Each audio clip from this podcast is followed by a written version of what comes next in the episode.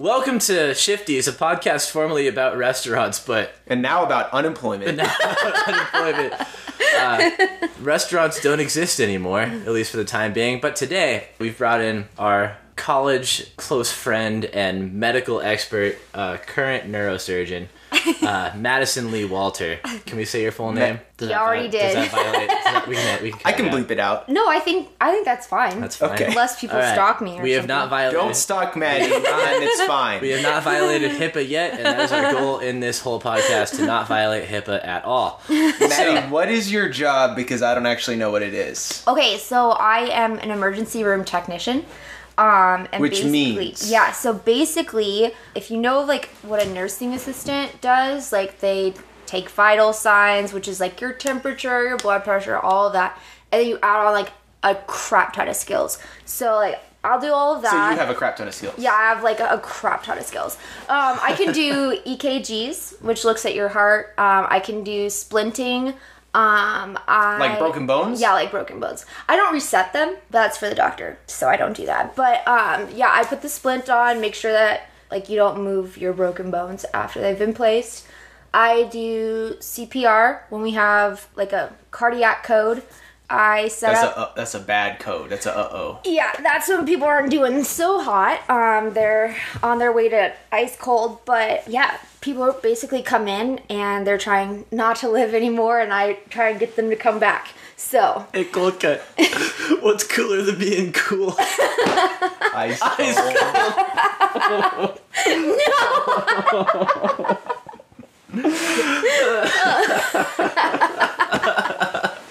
Sorry, Maddie. Let me just go back to the notes. Uh, that was good, actually. I liked that. So, all right. So you do how EKGs. has so? Let me tell you. Let's let me start Okay. by saying how the coronavirus has affected Joey and my job. Okay. Uh, I don't have a job, and Joey delivers pizza. So there's that. how has it infected? Uh, has, has it to impacted your clarify, job? I used to deliver pizza to people sitting at tables in the restaurant. Yes. And now I deliver it to people wearing masks with shotguns pointed at me at their house. at their house because shotguns are very effective against the coronavirus germs. Actually. oh my gosh. Yeah, no. So how's it affected Yeah. your job? Um, so basically, we now have to put on a mask and like a protective gown and like goggle type things and gloves every time we go into a room where someone is having respiratory issues. Like So- a fresh set of everything. I wish. So um, we are so low on protective equipment at this point that we get one mask per room for the shift. So basically, if I go into room one, we'll say, and I have a mask on, when I come out, I put it on the door. And that's what I use to go into room one for my entire shift. And if hmm. I go in room two, I have a mask for that. And then I, I so I have eight patients when I'm at work. So I have eight masks, and that's all I get for my entire. I work eight hours, but most people work twelve. Okay, So, wow. Yeah. So I wish it was a fresh set, but these are what we're working with. So does and the, are you the only one going into those rooms? No, so there's three masks on the door. One for the tech, which is me. One for the nurse, and one for the doc. Do you mark them?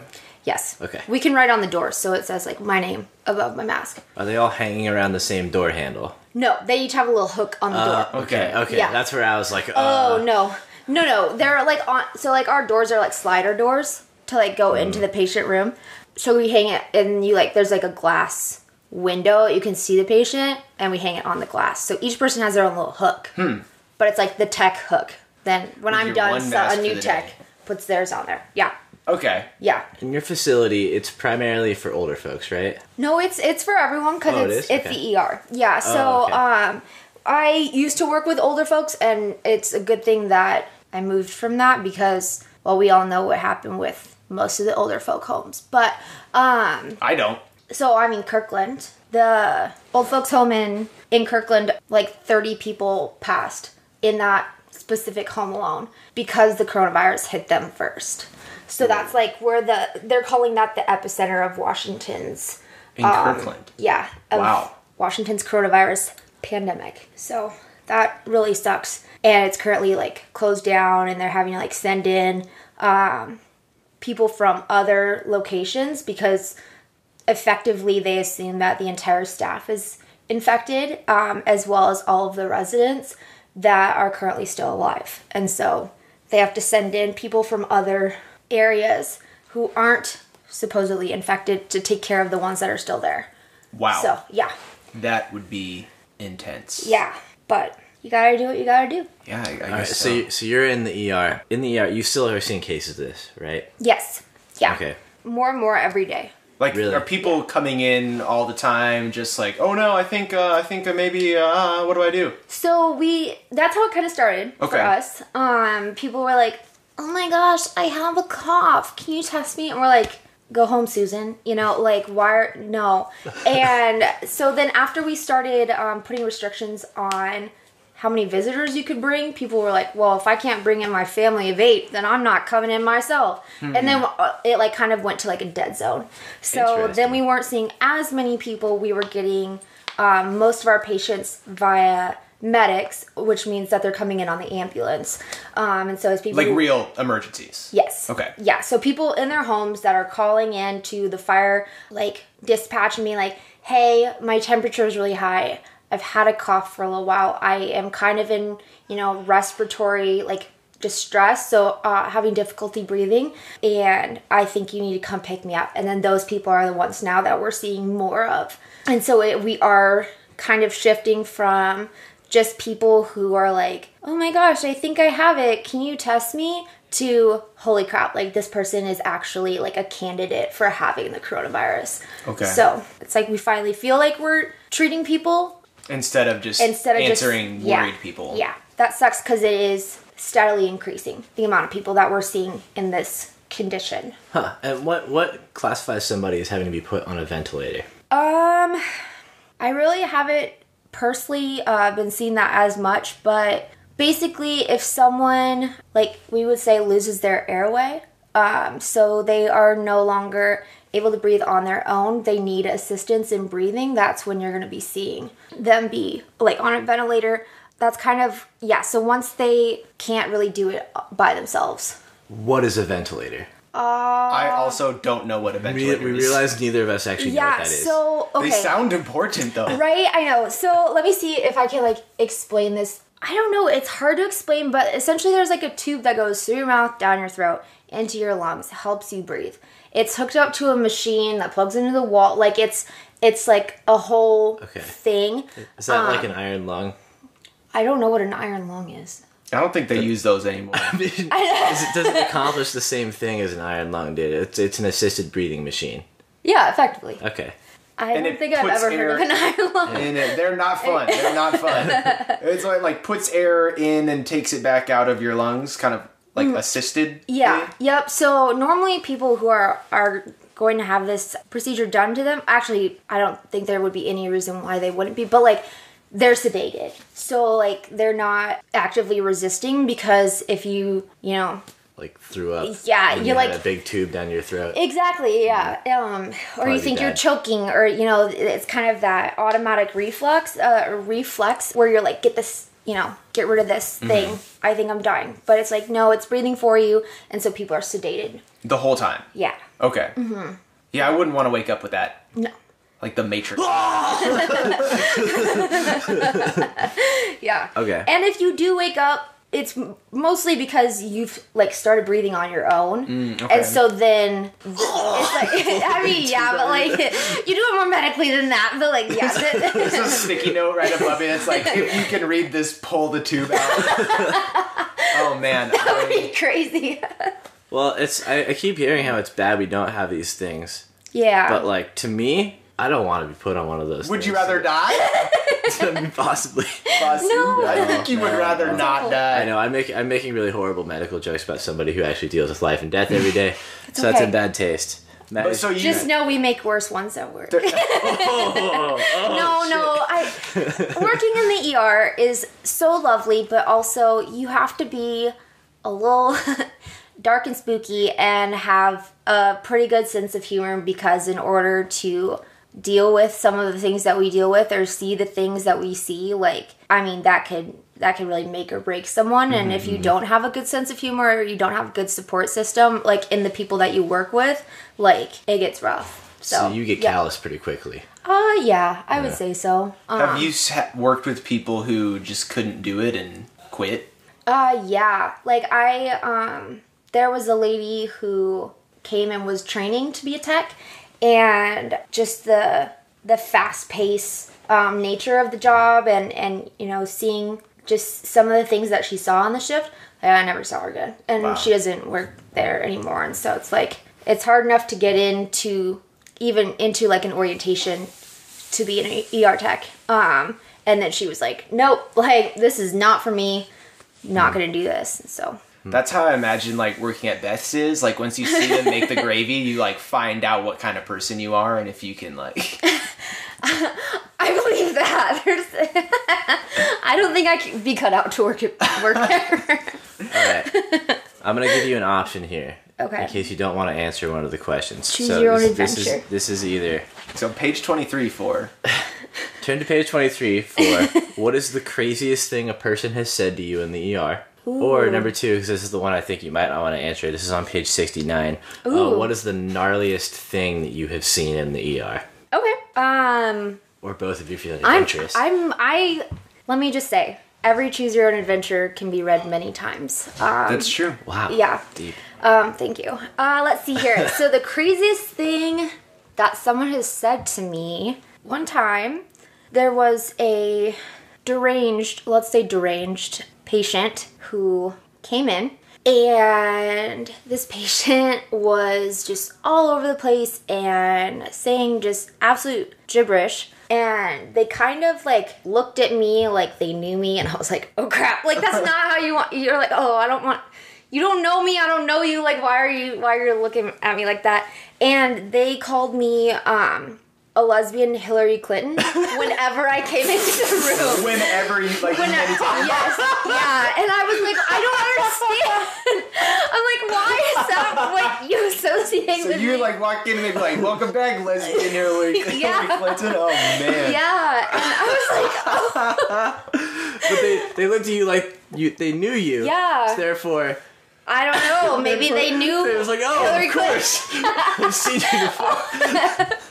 But that was like the joke around, like for the rest of the night is, and then everybody called me that, and I was like, oh my gosh, that's not the case by any like stretch of the imagination. But yeah, that one was definitely funny. Um, I mean, people swear at us left and right. They call us names all the time. Like You didn't have to come to the emergency room, man. Why are you at exactly. me? That's what I always feel like. I'm like, you know what?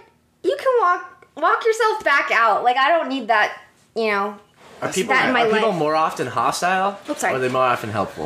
Um, I would say it definitely depends on um, a couple of things: age, socioeconomic, kind of any anywhere on the range of those two things put together.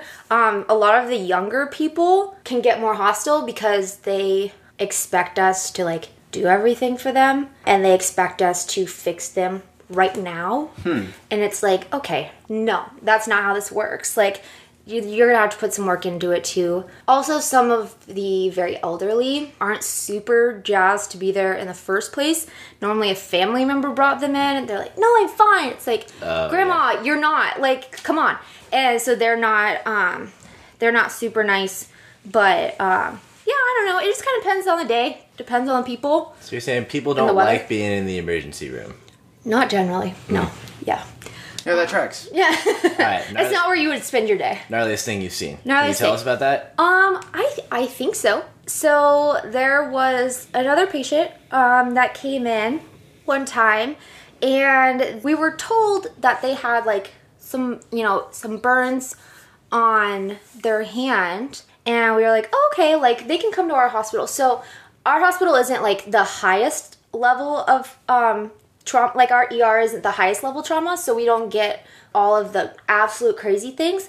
Um, but we're kind of middle of the pack. And so we're like, okay, some burns on the hand, we can deal with that. Like that's okay. Well, it turns out this patient comes in and they had been celebrating their birthday with fireworks, and it had not gone well for them. Essentially, one of the fingers, um, like at the middle joint, was just completely gone.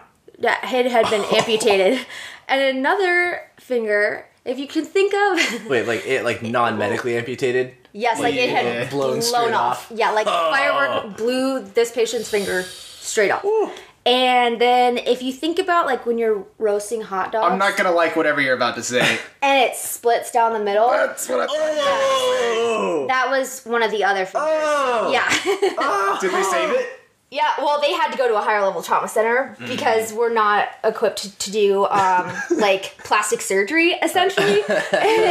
but um, yeah, we were like, why is this person here?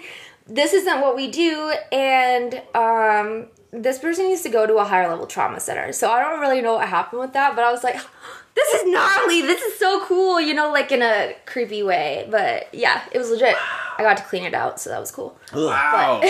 wow. So, did, is there part of your training where they're like, hey, you're going to see some crazy ass shit? Or do they just kind of, I don't know, is, is that part of your training is like them telling you how to hang in there when it gets crazy? Um, no, I don't think I. I think they're more or less just like, well, okay. So let me just say that um, I got into this job, and my experience beforehand was being a nursing assistant. Most of the people that get into this job, they are coming from being EMTs. So And they see a lot So of they stuff. see a lot of the stuff. They're the ones that bring things in to the hospital. So they're seeing it on the front line. You know, like right out in nature wherever these people are at. So I think that they just kind of expect that you know you're going to see some like gnarly shit. Mm-hmm. But I don't know. I think also it's just a common perception. You guys wouldn't have asked if I had seen something gnarly if you didn't already imagine that gnarly stuff comes through there. That's so true. You kind of know what you're getting into. Yeah. into. Mm-hmm. to a certain extent. And then you mm-hmm. see something, you're like, oh my gosh, okay, I can handle that. And then you see something wilder, and then then it all becomes just, oh yeah, I don't know. We just got schooled. that was that was a good mic drop right there, man. Yeah. Okay. Let's shift gears to the topic at hand. I don't. Shifties. Nice. Oh, wow. We haven't even used that tagline. We've been doing this. Jesus. All right. Uh, you want to be a guest host? Okay.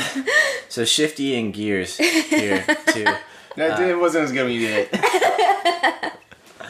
I don't know if you've heard. okay. There's this virus. Oh. Yeah. Right. Yeah. it's, it's pretty low key. Is it bad? What? Is it bad?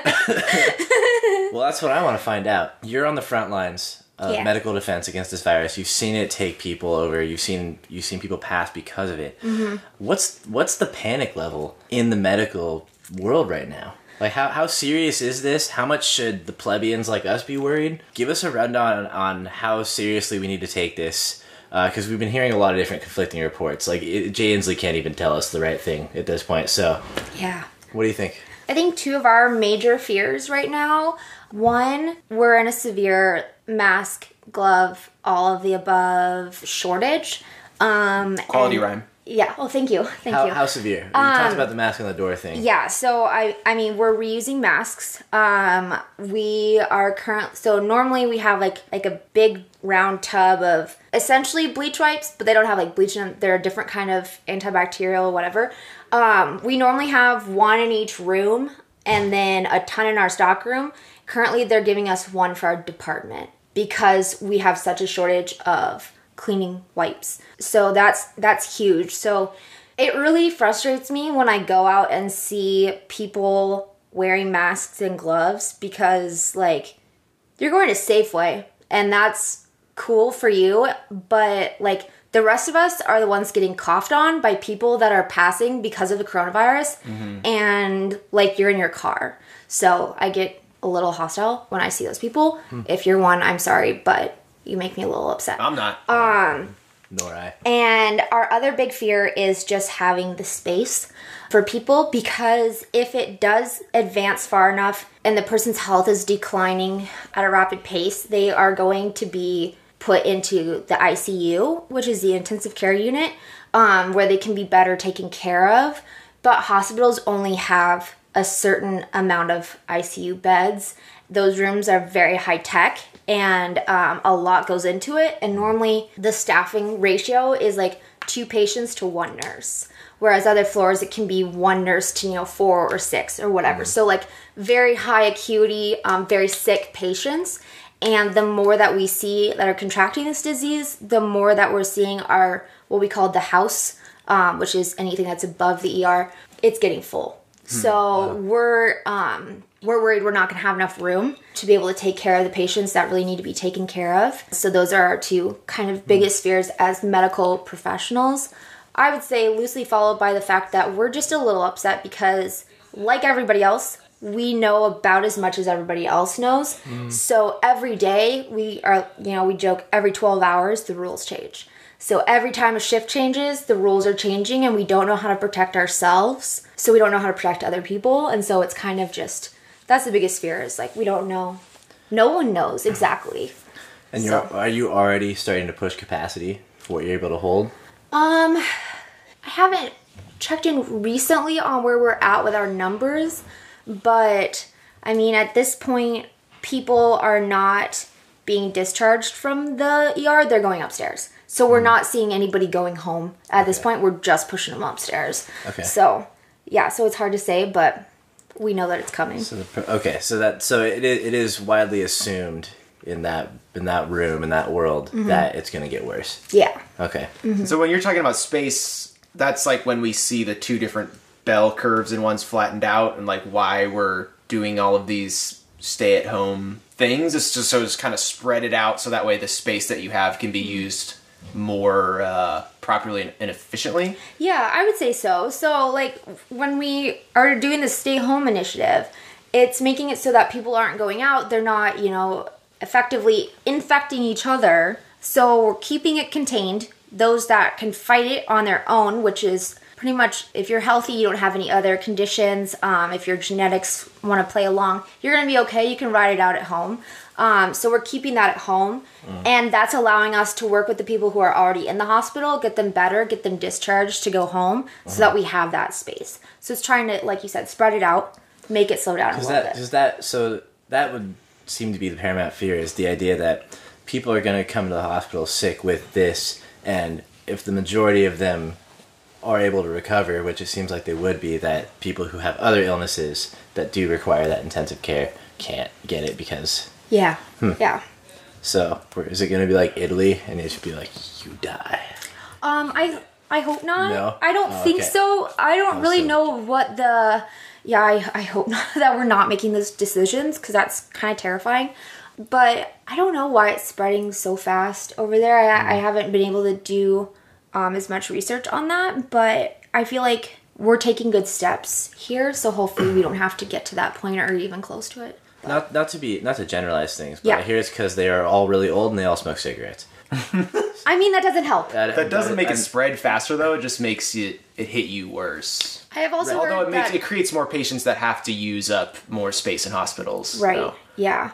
It it's also tough because well, in a lot of other countries, and I don't know if this contributes to it, but in a lot of other countries, you care for your elderly relatives by keeping them in your home.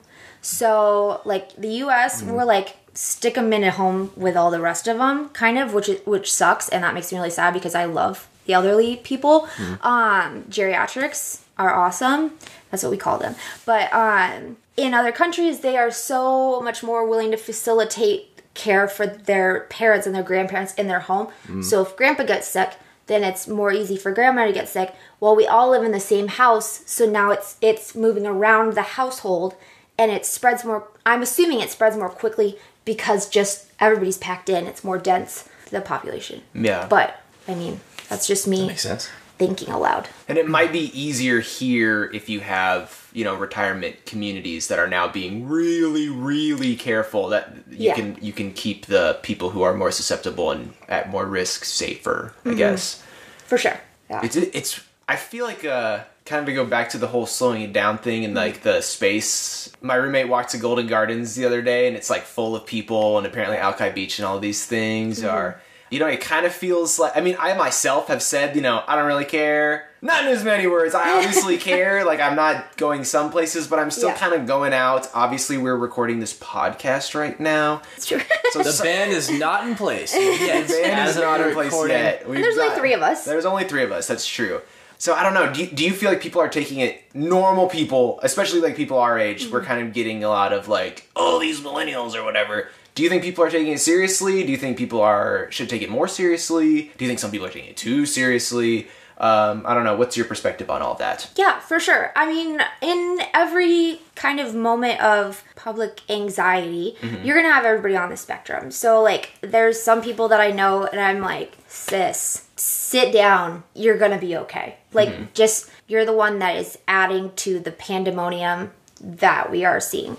Other people are like, I'm still gonna go, like, I'm taking my trip to Italy, you know, whatever. Like, I saw a post on Facebook and it was like, don't blame the millennials because we're the ones working from home. It's the next generation below us that does it like, Gen Z. yeah, Fuck. that aren't like taking this seriously Uh-huh. and they're the ones that are still like partying together or, or whatever Uh, that's not really a great example but like i'm thinking you know like the younger people they don't it's not like we should all be afraid but they don't know what being afraid looks like Yeah. and so like they don't take it as seriously as like people older than them who could have underlying issues as to why they're afraid or afraid for their family members like they yeah.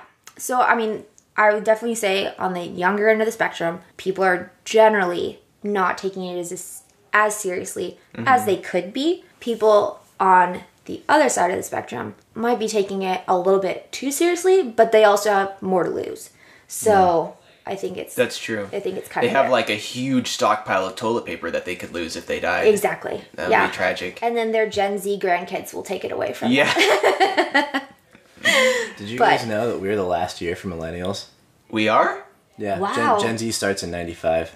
that i We're didn't all know that That makes so much sense. All my young. So we friends. just made it. We're good and we're responsible and totally working from home. go, That's guys. totally what I'm doing. this is great working from my home. So okay, this is one thing I've been thinking about ethically. Like I was, Ooh. I still go what? about to get ethical, man. Uh, you What? you I gave- love You gave me an ooh. Okay. I, I It was an excited ooh, ooh. Okay. Yeah.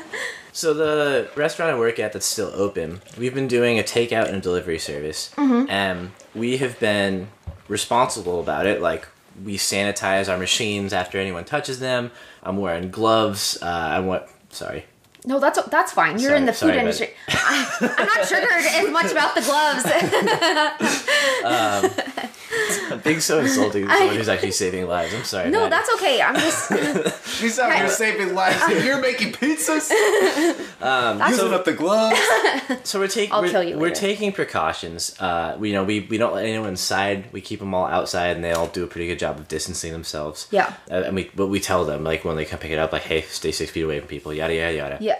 But ultimately, there's so much, only so much that can do, Mm-hmm. right? Because it is partially airborne. Like you can contract these. Like, do you think it's responsible for any business to stay open at all? Like, should I be able to go to the weed store and buy weed and be face to face with somebody? Is that is that where we're at? Um. This is so Seattle, man. That's essential business. I yeah, r- right. But that's um, what- that's that would what be I like telling Yeah. some people not to go to Starbucks. I mean, we all have to live some way. So, um, but like, I I mean, you can't completely shut everything down because then I mean, people still need to eat. You know, and the way that we're seeing the grocery stores and how there's nothing on the shelves, like I I feel like you guys are helping that situation by like Yeah. providing food in other in other ways. I don't know. I feel I don't feel like it's a bad thing that you know drive through and take out, and I don't I don't feel like it's a bad thing that those are still. I guess I just worry because even though we're doing preventative measures and being as responsible as we can be and have to be, Yeah. You also don't know anything about it. I'm, but I'm also, but I'm also, I'm also not professional I mean, health I- experts. over over the course of a week, I'm interacting with hundreds of people. right. If it's anywhere in the restaurant, which I don't think it is, none of us have gotten sick, and we're pretty like we're on that. Yeah. Um, but if somebody, any one of those hundreds of people, or the week before they close restaurants down, any one of those hundreds and hundreds of people Yeah. had Yeah. it, and there's a two week gestation period or whatever, like even though they, they've totally changed what they think the actual gestation period is, that theoretically could be passed on to basically anyone who comes in. And so Well, plus someone hands you. It's not even if one of you get it. Like, what if one of the hundred people? That's what I'm- that's what I'm credit- saying. Like, hands you a credit card. if I pick it up, You if touch I, that. If I pick it up, and then am I now a transmitter for everybody who comes in, even though I've shown I'm asymptomatic? Well, because I don't have it, uh, I think. But um, That I don't know. It's like yet. like like if you're if you're Jay Inslee, the governor of Washington, for our international listeners. Um, hey, don't laugh at No, that. I, we I have like two. I, I like that. That's awesome. The first time I fired up the metrics and saw that someone in Japan had listened to an episode, I was like, "Thank you, thank you so much." If if you're Jay Inslee, would you put a moratorium on all business, like what they did in Italy, basically for two weeks or whatever? Like, do you think that that is a necessary step? Because right now, I do believe that even by staying open, we could possibly transmit the disease to people who are coming in. Because Yeah. obviously, people, if anyone's go to go to the store or get takeout, Yeah. they clearly don't give that much of a fuck. Yeah. right. I- All yeah, it takes is yeah. one person who's extra irresponsible, and then other people who are slightly irresponsible are, you know, one bad apple and whatnot. Yeah. Um, I mean, just if you solely think about don't touch your face, wash your hands. Like, go wash your hands and stop touching your face. I touch my face all the No, time. No, I know. I constantly. yeah. No, it's it's really difficult, but honestly, if you follow those two, like you're gonna be okay for the you know for the most part. Like, there's obviously conditions to that statement, but we're you hand sanitizer will kill it off of your hands. So if you're washing your hands, if you're hand sanitizer, like using hand sanitizer, if you're keeping your hands away from your face, if you're just like practicing these things that theoretically you should be doing anyway, then that's why it's okay that, you know, your your restaurant is is still able to do what it's doing because I mean Yes, it's going to be on credit cards. It's going to be on pretty much everybody's phone. Like all of the things that we don't even think about that we're touching daily, like on our cars, opening a door, like any of that kind of stuff. If you're just wa- if you wash your hands and don't touch your face, like that's going to help you tremendously. So, I mean, it's hard to do, but It's, well, I mean, thanks for telling us uh, to not be idiots. to not be gross. Yeah. Like how- I mean, I'm such a gross person. I- My I face know, too. really wants me to touch it though, like Well, all the time. I don't know why. Beards are itchy, Like dude. touch my face, touch me. That's the thing. I'll, I'll scratch my beard a lot. I and, yeah. and that's that's the big. And then I'm like, Yeah. oh shit, uh, Yeah. new gloves. All right. No. but I mean, like, so I, my eyes itch all the time, especially now that we're going into allergy season. Like, it's it's tough, and so I like to just use like the inside of my shirt. So I'm not touching my hand to my face. I'm using the inside of like my shirt, which has helped. Or yes, if you want to use But your sleeve, Is you it know. then? Okay, this is where I actually don't understand how bacterial science works. But Oh. um, if you just like do that, or let's say you cough on the inside of your shirt, Yeah. um, can it get on your face or like other place? I don't know. Like if it's on your clothes. You can't be both a person who coughs into the inside of their shirt and a person who wipes their face with the inside of their shirt. You can only be one or the other. so cough in your sleeve, in the But does it crook like of your arm. What if you if you And if- expose that? Can it be like airborne? No, no, it's not gonna fly Okay. off of you onto someone Face else. again. Yeah, it's But if. I cough on my arm, will it then crawl throughout my entire shirt? It's n- no, it's Oh, not. okay. It's not Oh, like okay. a bug. Like I, I mean- They call it a bug. okay, well, there's a difference between like a bug with six legs and a bug that's you know a virus. Yeah. um, and I, I mean, like, granted, I'm an ER tech, so I What? don't know all of the things, I thought you but to the old folks home. no, no. Sometimes it feels Uh, like it. Sorry about. But um, so I don't know all the things. So please don't take what I say as like complete Bible. But um, That's why we have you on. oh shoot, You're the expert. we're going down. but yeah, that's where Okay. that's where I'm at on that. Wash your face. Not yeah, wash your face and don't Also touch your hands. face, yeah. yeah. Okay. Duly noted. Wash So- your hands. Don't touch your face. When do you think they'll stop canceling all the music festivals? Oh gosh, um, I don't I don't know. Answer that. I'm keep, I keep, I- keep asking you questions like, "Hey, tell us more than we already know." I mean, that's Right? kind of one of the weirdest parts about it to me, who's young and in decent shape. You Yeah. know, like I'm probably okay if I get it and like whatever. Right. Like I know that there are people in worse situations than me, but I'm in a pretty good situation. But like the kind of like how long is what is my life going to look like for a month or like three months Yeah. or like I mean three months is a long time. Right. It's been what a couple weeks now, and like. I understand the gravity of it, but also it's kind of been two weeks of I don't have to go to work. Ha ha ha ha ha ha ha. Yeah. Um, but like that kind of realization of man, the whole world could look really weird for an amount of time that I don't know what that amount of time is. Is kind of like that's kind of eats away at my brain. It's Just the uncertainty of it all. I don't know. And and honestly, like for a while I was like, "Oh my gosh, like you're canceling something that's in June." And it's like, "Okay, well, it's we're already getting close to April and we're not seeing an end in sight." So I can understand why people would be canceling things in June and why, you know, life for the foreseeable future looks really strange. Um I mean, my sister was telling me about a friend of hers who is in school to be a physician assistant and they got home they got sent home for the rest of the year they're not coming back till fall. Like imagine you know if you go to a school that goes until june or i guess the end of may and they're like oh um good times we'll see you in september. It's like oh my gosh like the gravity kind of sets in on that when you're like they already foresee that we're not even going to be able to do school through the till summer.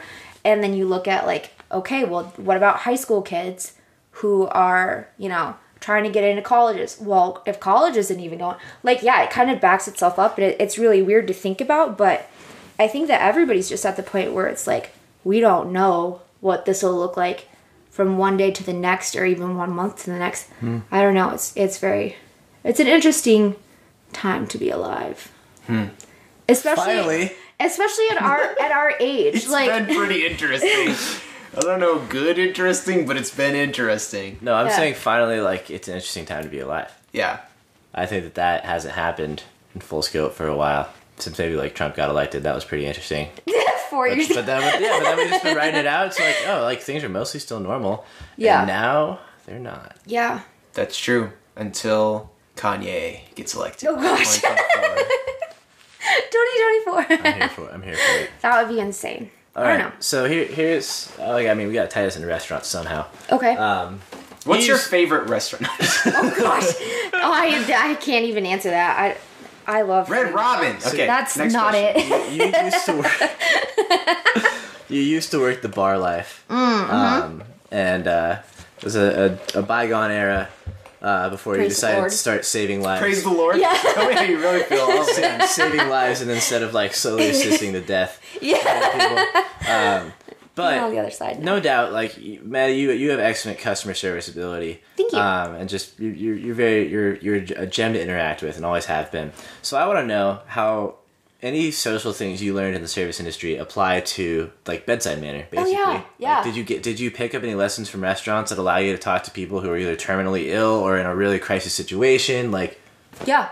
Um, for sure. Actually, it's pretty cool. You see that that overlap a lot. Um, people who have worked in the restaurant industry, maybe it's just how they where they worked in high school or how they got through college or you know, they just worked in there and then did a career change into the medical field. You see a lot of that crossover. Um, actually a lot of people I'm in school with currently work in restaurants. Um, I would say that so I worked in different um places and did different things for a while. I was a cocktail waitress.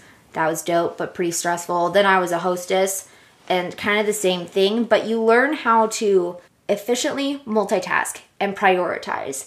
Um which is very much a huge part of especially working in the emergency department. You have all of these things going on and you never know what's going to happen. And so essentially, when I have my 8 patients, it's kind of like having eight tables with like a full family at them. Like there's things going on, it's constantly changing. Um, this person wants this and they're calling for it. This person wants this and they're calling for it. And you have to be like, okay, well, I can't be in two places at once. So which one is, you know, more or less urgent? Go do that one first, then go do the second thing. Same thing as if, you know, you have someone and they're like, I would like a beer. And then you have someone else and they're like, give me a shot or else. Well, you're going to give that person the shot and then you're going to do the beer. Like you have to be able to do multiple things, keep all of that in your head and keep it straight so that you keep everybody happy. What is the ER tech equivalent to a side of ranch? To a side of ranch. Yeah, you know the thing that you always forget when people ask for. Oh, um, yeah, okay. Um, if people ask for an ice water, or if people ask for a warm blanket, those are two things. A warm blanket, like Yeah. a warmed up blanket, or just a blanket that. So we like, have a blanket warmer. I want oh. that. Yeah. and then we keep it all the way, always stocked. So, you know, people be like, oh my gosh, I'm so cold. And be like, would you like a warm blanket? And they'd be like, yes, thank you. You forget about it. Like, all the time. I forget all the time. Like, Stay cold. that is, Ice cold. Oh, man. but yes, that is our side of ranch is the ice water and, um, the warm blanket. blanket. so something to cool people down, something to warm people up. Exactly. Exactly. Whereas yeah. the like, oh, the tid kid just like broke a glass on the floor is the equivalent of somebody like seizing up in their hospital. yeah, or and or someone just shit themselves. Oh no. Yeah. I didn't think about Wow, that. Yeah. Happens in bars too. Yeah.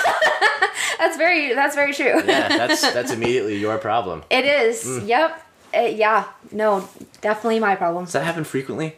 Yes. Oh, Wow. Okay. But I mean, th- and like when we were talking about doing CPR and like you can see it one of two ways. It's the same with when um let's say someone has an accident. You can see it one of two ways. One, ew, this is gross. Like why am I treating an adult like a baby? Like what is happening? Or you can see it as I'm meeting this person on probably the worst day of their life. This just happened. Mm-hmm. Let's make them comfortable and let's not make a big deal out of it. We don't want to embarrass them, you know, kind of thing. Like so they're already at the lowest of the low. you're describing bartending. You can either say, "Why do I have to treat these people like babies and hold their hands?" or "This person's probably at the lowest point in their life, and um, let me help them out." Both like the me and a bartender are meeting people on the worst day of their life, Yeah. probably. Uh, yeah, that's very Depending true. Depending on the bar. that's a really really sweet perspective, Batty. I think that I'm glad I'm glad we had you on because I think it humanizes a lot of this mm-hmm. for for you know people who are stuck on the internet like Cold Cut and I who just you know are hate mongers and uh, Speak for yourself. No, you know what I mean though. Like we're also isolation makes people go at least a little bit. It makes people go crazy Yeah. after a long time, but like it probably doesn't happen overnight, right? You Right. know, and I don't know, being being forced to save people and treat people and like and, and really to understand their humanity. Mm-hmm. Um, I bet that gives you. It seems like it gives you a very humble and worldly perspective. Oh, for sure. I definitely look at people outside of the hospital a lot um, with a lot more compassion instead of being like, why did you do this to yourself? Being like, wow, I wonder what happened to land you in the spot that you're in. A lot of times people don't choose to be where they're at mm. if they're in a negative situation. And so, like, instead of being like, well, you done muffed up, son, be like, mm. oh crap, like, I wonder. I wonder what happened to them. Like, how can we make their day a little bit better? But Huh. yeah, That's really wonderful. To kind of bring it back to the crazy story thing, Okay. I just thought of a new question. okay. Uh, this is getting way too wholesome for me. Sorry. Uh, that, there has to be one in the realm of jaded emergency room workers, and that's me. I'm the high Oh, fiver. I'm yeah. yeah. I'm Hell like, yeah. guys, we can't get down. We have to remain positive, and they're like, Maddie, shut it down. like, I'm that one. All right. but well, yes, hit me with that question of yours. So they always say Ozzy Osbourne could just do like unspeakable amounts of drugs and be fine. Have you ever encountered anybody who comes into the ER and they're just on like so many drugs that you don't know how they're alive? I don't think Ozzy Osbourne is fine, but I, I'll go. We'll go with the question. yeah. He's alive still. Yeah. He's alive. still alive barely breathing but um yeah no sometimes sometimes we'll have people come in and it's like um you how are you a not dead and b able to walk independently to the bathroom like we okay so to put this in perspective the legal limit for drinking 0.08 Right. in our department we just call that 8 we don't do like the point whatever Sure. I have seen people who will come into our department and they will blow 500 compared to the You're legal limit, me. which is eight. Five hundred. 100. And they'll be like, I have to go to the bathroom. And I'm like, dead? how are you? That means their What? blood is like you could drink their blood and get drunk off of that. right? Alcohol is running through their veins. How are you still alive? I'm confused, but sure, if you'd like to walk yourself to the bathroom, that's okay with me because I don't want to clean you up. So you go for it, friend. I've also 500? It's dude, it's Really? literally insane. We normally see people that blow between two and three hundred, but Which like, is like crazy, but not which is like, ridiculous, but it's not. you. Yeah, you know, the 500 is definitely an anomaly, but like, it still blows my mind. And then I'm like, gosh, I wish I had a breathalyzer in college. You know, like I wish I would have known what my like average or like what my like all time was. But I mean, we'll have. Re- what we call like um you know we call them frequent flyers repeat offenders whatever. People who come in often and like you'll get them every once in a while. They're like ooh what was my number? I bet it's this. Or i bet i beat last time. I bet it's The this high number. score? yes. Oh, man. they go for their high score and, And it's you like can't 86 people from the hospital. you can't 86 no. But you know that Dang. it happens. Um i've also seen people who come in on ridiculous amounts of drugs. And it's like if i even sniffed what you're on i would be laying in the back 40 somewhere like i don't understand how you can get to this level of so far gone Does someone bring them there? How- A lot of times, yes. Um, they'll they'll be found unresponsive, even though they're squirreling around. You know, like it, yeah. and then they get to us, and then they're wild and crazy, and and and or they're not. They are still unresponsive, but then there's this special um, medication called Narcan, which can wake them up real fast. So it kind of like that- reverses. What does that do? I'm not completely sure what the science is. Ask me after I go through my pharmacology unit next quarter. Yeah, but, Maddie's um, still school, by the way, yeah. everybody. it's like an anti-drug. Kind of, from what I understand. But all I know is it'll take an unresponsive to a wild. I mean, is it just like an adrenaline shot or something? I'm not sure, but it, it's Everything yeah. isn't Pulp Fiction, Joey. That's what I'm imagining. Stab right in the heart. right in the ass. Just right. Is that what you do it in the ass? You, it depends. No, I'm kidding. Um, it's some things we do. Depends. You don't want your No, rectal Narcan. temperature taken. Narcan, I think it's in an IV. Okay. Yeah, so in your arm. You don't want your rectal temperature taken. Not if you can prevent it. I've had to do a lot of those. It's not cute, but um, yeah. So I definitely have seen. It. you're making me touch my face. I'm so hard. Just put it in your jacket. Get it off. Anyway, but- can I wipe it off? Can you wipe germs off? No, Oh shit. it's like what does it matter? It can just change forms. it's always there, but yeah. Yeah. Uh, third law of thermodynamics. There you Or, go. uh, or something, something like that. Something. Yeah, I took a three quarter physics class for over a year and still didn't really get it. So you don't ask me about that. Okay. at all. I don't Yeah. think they get it either. I think they, they just pretend. it's a myth. Yeah. it's magic. But yeah, I have seen quite a few people that come in. I saw a girl once who came in after an EDM show. She must have decided to do all of the party favors at once and she was out of her mind. Like wild. It looked like The Exorcist. And I was like, like, like truly in that battle, like she was just shrieking and like Yeah. all the. She wasn't like happy. no, not at Oh, okay. all. No, she was having the worst trip of her entire Oh life. man. poor Wow. thing. In an emergency department with lots of strange people and bright lights. What did you do about it? Like, how do you? Do you knock him out? Um, no, we couldn't because we couldn't give medication because of what she was on. Oh, Um, oh man. and this was a really long time ago, so I was like still so new. But I mean, it took like eight of us, mostly strong guys, me as a strong female, um, to, and we had to like hold her down for like two hours just so that it could is get is like this is a worked out. single woman This who is- was just yes. so Yeah. like wow Yeah. wow Sis did a backflip off the bed. Sorry, onto like What? hit, hit the wall, and then and we were like, "What the fuck?" she she she stood up on the bed and did a backflip. No, like she threw her legs Oh, up lying over her head. Yeah, and flipped off hit of the, the, back bed. wall and came back onto the bed. It was probably the coolest thing I've ever seen, but it was very scary in the moment. You're like, this would be a great movie. I'm like, wow. This, yeah, Dang. it was wild. But So, have your medical experiences helped you when you do Conscious Crew? Do you want to talk about Yes, that? We should talk about that. Okay. Um, for those who are unfamiliar, Conscious Crew is a really cool program that we have up here in the Northwest where volunteer uh, EDM fans will go and they will be just, just, uh, you can probably describe it better than I can. Yeah, yeah, yeah, for sure. Um, so uh, a simple way to describe it would be we are the first responders for the first responders. Hmm. So essentially, we go out in groups, like in little pairs, and we have our, our zone, and we'll walk around, just make sure, you know, everybody's doing okay.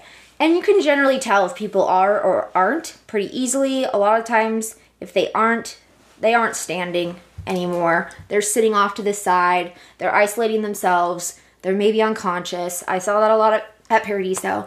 You can usually tell when they're not with the general group. They're probably not doing so hot.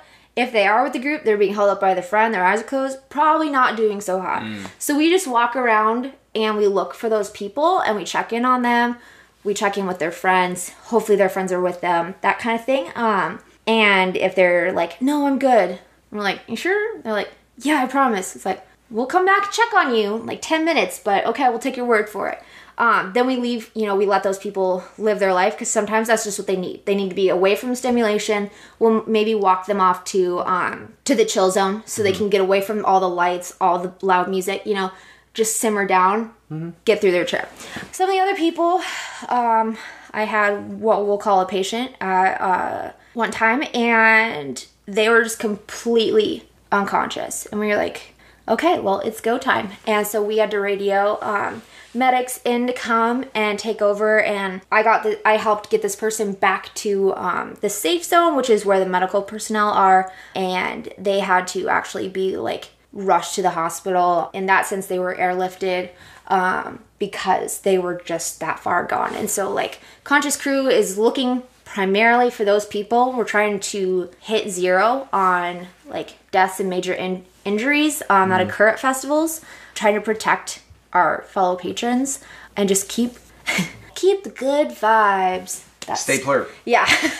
but yeah, that's what Conscious Crew does. We're just trying to be the buffer um, because a lot of people who are going through what we might call a psychedelic crisis.